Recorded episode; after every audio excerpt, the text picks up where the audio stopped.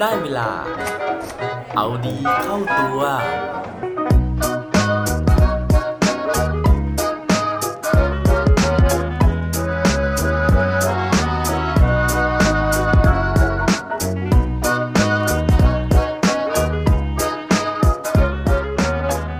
ตอนนี้คุณรู้สึกหิว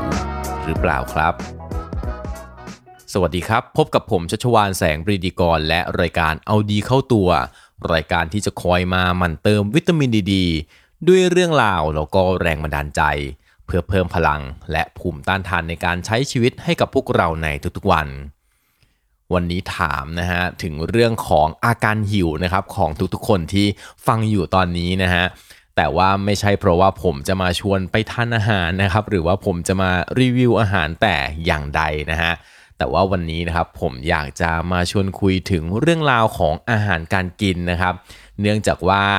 กองทัพต้องเดินด้วยท้องนะฮะแต่ว่าสิ่งที่สำคัญกว่าอาหารแล้วก็ท้องของเรานะฮะก็คือคนที่จะมาทำอาหารให้เราได้รับประทานนั่นเอง เพราะว่าถ้าเกิดว่าเราได้กินอาหารที่มันอร่อยนะฮะโอ้โหถือว่าชีวิตนี้เนี่ยมีความสุขมากๆแน่ ๆนะครับ วันนี้ก็เลยอยากจะมาชวนคุยถึงเรื่องราวของคนทำอาหารคนหนึ่งนะฮะที่ได้รับการยอมรับนะฮะว่าเป็นเชฟระดับโลกเลยนะฮะแล้วก็เป็นคนที่สร้างแรงบันดาลใจในการที่จะทำอาหารอร่อยๆนะครับ ให้กับคนทั่วโลกเลย เพราะว่าผู้ชายคนนี้นะฮะเขามีรายการโทรทัศน์นะครับมากมายนะฮะมีหนังสือที่สอนทำอาหารก็มากมายเหมือนกันนะครับ ที่สำคัญคือเขามีร้านอาหารซึ่งมากมายอีกเช่นเดียวกันนะฮะทั่วโลกเลยนะครับเขาบอกว่ามีเป็นแบบร้อยล้านนะฮะต้องบอกว่าเป็นอายุน้อย ร้อยร้านจริงๆนะครับเพราะว่ามีร้านอาหารเยอะมากนะฮะในเมืองไทยเองนะครับก็เคยมีร้านอาหารของเขาเนี่ยมาเปิดด้วยเหมือนกัน แต่ว่าเพิ่งปิดไปไม่นานนะครับเชฟคนที่ว่านี้นะครับที่ผมกำลังพูดถึงเนี่ยถ้าพูดชื่อขึ้นมาแล้ว ทุกคนต้องรู้จักอย่างแน่นอนนะฮะเพราะว่าเชฟคนนี้นะฮะผู้ชายคนนี้มีชื่อว่าเจมี่โอลิเวอร์ครับ อย่างที่บอกนะฮะว่าเจมี่โอลิเวอร์นะครับเป็นเชฟเซเลบริตี้นะฮะที่โด่งดังมากๆนะครับเพราะว่าเขามีรายการอาหารเนี่ยเยอะมากเลยนะฮะไม่ว่าจะเป็นรายการ Oliver's Twist นะครับรายการ The Naked Chef นะฮะ Jamie's Kitchen Jamie's Chef Jamie at Home Jamie Ministry of Food นะฮะ Jamie's American Road Trip Jamie Dream School Jamie 30 Minute Meals เจมี่15 minute meals นะครับเจมี่ส์คอมฟอร์ตฟู้ดนี่คือแค่ส่วนหนึ่งเท่านั้นนะฮะของรายการที่เขาทำนะครับ นอกจากนี้เขายังเขียนหนังสืออีกนะฮะ ไม่ว่าจะเป็น something for the weekend the naked chef the return of the naked chef นะครับ happy days with the naked chef นะฮะ แล้วก็ Jamie's kitchen Jamie dinner Jamie's Italy นะฮะ โอ้โห เยอะมากหนังสือเขาเนี่ยแบบ เป็นหลายสิบเล่มเลยนะครับ ยังไม่รวมร้านอาหารอย่างที่บอกไปนะฮะ ไม่ว่าจะเป็น 15 นะครับ หรือว่า Jamie's Italian ซึ่งอันเนี้ยนะครับมาเปิดที่เมืองไทยด้วย แต่ว่าปิดไปแล้วอย่างที่เกริ่นเอาไว้นะครับ ทั้งหมดทั้งมวลนะฮะเป็นความสำเร็จของเขาในวันนี้นะครับ แต่ว่าก่อนที่เขาจะประสบความสำเร็จแบบทุกวันนี้นะฮะต้องบอกว่าชีวิตของเขาเนี่ยก็ไม่ง่ายเลยนะฮะ นั่นก็เพราะว่าเจมี่โอริเวอร์นะครับเขาเกิดที่ประเทศอังกฤษนะครับแล้วก็เป็นลูกของคุณพ่อกับคุณแม่ที่เปิดร้านอาหารนะฮะเป็นกึ่งกึ่งผับอยู่นะครับในประเทศอังกฤษนั่นเอง แต่ว่าด้วยความที่เขาโชคไม่ดีนะฮะตอนที่เขาเกิดมาเนี่ยนะครับเขามีอาการผิดปกติที่เรียกว่าdyslexia นะฮะซึ่งไออาการนี้นะครับต้องบอกว่า มันทำให้ส่งผลต่อความสามารถในการอ่าน แล้วก็การเขียนของเจมี่โอลิเวอร์มาก ๆ เพราะว่าเด็กที่เป็นโรคนี้นะครับ เขาจะไม่สามารถที่จะผสมคำได้ครับ จะไม่สามารถอ่านตัวอักษรที่เป็นคำๆนะฮะที่เป็นตัวหนังสือต่างๆเนี่ยมาเรียงต่อกัน เขาจะไม่สามารถสะกดได้เลยนะครับซึ่งอาการแบบนี้นะฮะมันจะส่งผลต่อความรวดเร็ว แล้วก็ความสามารถในการเรียนรู้ ถ้าเกิดว่าผู้ปกครองนะฮะหรือว่าคุณครูไม่เข้าใจเนี่ยก็จะคิดว่าเด็กคนนี้นะครับมีปัญหาทางด้านการเรียนนะฮะมีความบกพร่องในเรื่องของความรวดเร็วในการเรียนนะครับแล้วถ้าเกิดว่าได้รับการปฏิบัติที่ไม่ถูกต้องฮะก็จะกลายเป็นว่าเด็กก็จะสูญเสียความมั่นใจนะครับ แล้วก็คิดว่าตัวเองเนี่ยไม่ฉลาดนะฮะทำให้ส่งผลต่อสุขภาพจิตในอนาคตก็เป็นได้ โดยที่จริงๆแล้วเนี่ยมีคนดังมากมายเลยนะฮะที่เป็นโรคเดียวกับเจมี่โอลิเวอร์นี้นะครับไม่ว่าจะเป็นไอน์สไตน์นะฮะไม่ว่าจะเป็นปิกัสโซนะครับหรือแม้แต่นักกีฬาอย่างเมจิกจอห์นสันรวมถึงนักธุรกิจอย่างริชาร์ดแบรนสันผู้ก่อตั้งสายการบิน Virgin Atlantic ก็เป็นโรคนี้เช่นเดียวกัน แต่ว่าในความโชคร้ายนะฮะก็ยังมีความโชคดีอยู่ เพราะว่าถึงแม้ว่าเขาจะมีปัญหาทางด้านการเรียนนะครับ ซึ่งเขายอมรับเลยนะฮะว่าในวัยเด็กของเขาเนี่ยไม่มีความสุขเลยนะครับ เพราะว่าเขาถูกมองนะฮะว่าเป็นคนที่มีพัฒนาการช้า โดยเฉพาะในเรื่องของการเรียนในห้องเรียน แต่ด้วยความที่ที่บ้านเขานะฮะเป็นร้านอาหารนะครับ เพราะฉะนั้นเนี่ยเขาก็เลยตัดสินใจนะครับที่ อะไหนๆอ่านเขียนไม่ได้นะฮะก็ไปลองทำครัวดูนะครับ จนเกิดเป็นความชอบ แล้วหลังจากนั้นตอน 8 ขวบ 9 ขวบเนี่ยคือเขาก็เริ่มนะฮะในการที่จะทำครัวอย่างจริงจัง จนกระทั่งเขาสามารถที่จะใช้มีดหั่นเนี่ยได้อย่างเชี่ยวชาญเลยตั้งแต่ตอนที่อายุ 9 ขวบหลังจากนั้นนะฮะพออายุประมาณ 10 กว่าปีนะครับเขาก็เริ่มไปฝึกงานที่แรกนะครับ ในร้านที่เป็นร้านขายเบเกอรี่ พวกขนมปังนะฮะพวกขนมเค้กต่างๆนะครับ นั่นทำให้ได้ เป็นการฝึกวิชานะฮะแต่ว่าสิ่งที่ทำให้เขาเนี่ยได้รับการพูดถึงมาก ๆเลยนะฮะในฐานะเชฟก็คือเรื่องของการที่เขาเนี่ยได้ไปทำงานที่ร้านอาหารที่ชื่อว่า The River Cafe นะครับ ซึ่งตอนนั้นเนี่ยเขาทำหน้าที่เป็นซูเชฟอยู่นะครับ หรือว่าถ้าเป็นภาษาไทยก็อาจจะเรียกว่าเป็นผู้ช่วยครัวร้อนนั่นเองนะฮะผู้ช่วยเชฟในครัวร้อนนะครับ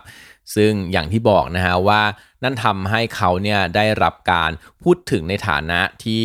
เป็นเชฟที่ทำอาหารอิตาลีได้อร่อยนะฮะแล้วก็ทำได้ดีมากๆเลยนะครับนั่นเป็นจุดเริ่มต้นนะฮะของเส้นทางอาชีพของการเป็นเชฟของเขานะครับ จนกระทั่งในปี 1997 นะครับ มีผู้จัดของ BBC นะฮะ ได้เห็นแววของเจมี่โอริเวอร์นะฮะ หลังจากเขาไปออกรายการโทรทัศน์สั้นๆ นะครับ เป็นรายการทำอาหารรายการหนึ่งนะฮะ แต่ว่าด้วยความที่เขามีสไตล์การพูดที่ไม่เหมือนใครนะครับ แล้วก็สามารถที่จะทำให้เรื่องของการทำอาหารเนี่ยที่บางครั้งเป็นเรื่องยากๆนะเพราะว่าการทำอาหารอิตาลีเนี่ยมันมีความซับซ้อนนะครับ แต่ว่าเขาสามารถที่จะทำให้มันดูเป็นเรื่องง่ายได้นะฮะ รายการของ BBC นะครับก็เลยชวนเขาให้มาทำรายการด้วยกันนะครับนั่นก็เลยเป็นจุดเริ่มต้นของรายการ The Naked Chef นะฮะซึ่งทำให้เจมี่โอลิเวอร์เนี่ยดังเป็นพลุแตกเลยนะครับ จนกระทั่งมีรายการทีวีอีกหลายสิบรายการตามมา และเขานะฮะก็ได้กลายเป็นเชฟที่ร่ำรวยที่สุดในโลกนะฮะโดยการจัดอันดับของ Forbes Magazine นะครับ โดยมีการคาดการณ์นะฮะว่าเขามีทรัพย์สินนะครับมากกว่า 10,000 ล้านบาทเลยทีเดียวนะฮะแต่ว่าจากความสำเร็จดังกล่าวนะครับเจมมี่เนี่ยเขาก็ไม่ลืมอดีตของเขานะฮะว่าเขาเนี่ยเกิดมานะฮะเป็นเด็กที่ไม่ได้มีความสามารถนะฮะเป็นเด็กที่ถูกมองว่าด้อยโอกาสเบาๆนะครับจากโรคที่เขาเป็นนะครับ เพราะฉะนั้นเนี่ยเขาก็เลยอยากที่จะเอาความสำเร็จของเขานะฮะแล้วก็ความถนัดในเรื่องของการทำอาหารเนี่ย มาใช้เพื่อที่จะให้อาหารของเขาเนี่ยเปลี่ยนโลกได้นะครับ นั่นเริ่มจากการที่เขาเนี่ยเข้าไปเปลี่ยนเมนูอาหารของโรงเรียนในประเทศอังกฤษนะครับ เพื่อให้เด็กๆเนี่ยได้กินอาหารที่มันดีต่อสุขภาพมากขึ้นนะครับ เขาได้ทำการเรียกร้องนะฮะให้มีการแก้กฎเกณฑ์เรื่องของการจัดหาอาหารในโรงเรียนนะครับ แล้วก็ทำได้สำเร็จในประเทศอังกฤษ แล้วก็เอาไปรณรงค์ต่อในประเทศอเมริกาด้วยนะฮะ นอกจากนี้ในทุกๆปีนะครับเขายังมีโครงการที่ชื่อว่า 15 ซึ่งเป็นการเอาเด็กด้อยโอกาสนะฮะหรือว่าเด็กที่มีปัญหาเนี่ยเข้ามาฝึกงานนะครับในร้านอาหารของเขาเพื่อที่จะให้เด็กเหล่านี้เนี่ยได้มีโอกาสที่จะได้เรียนรู้นะครับ เพื่อที่จะไปต่อยอดมีอาชีพ แล้วก็ชีวิตที่ดีขึ้นในอนาคตได้และอีกเรื่องหนึ่งนะฮะที่เป็นความภาคภูมิใจของเจมี่โอลิเวอร์เลยนะครับก็คือเขาบอกว่าเนื่องจาก ปัญหาโรคที่เขาเป็นนะฮะก็คือโรคดิสเลกเซียนะครับทำให้เขาไม่สามารถอ่านหนังสือได้นะฮะ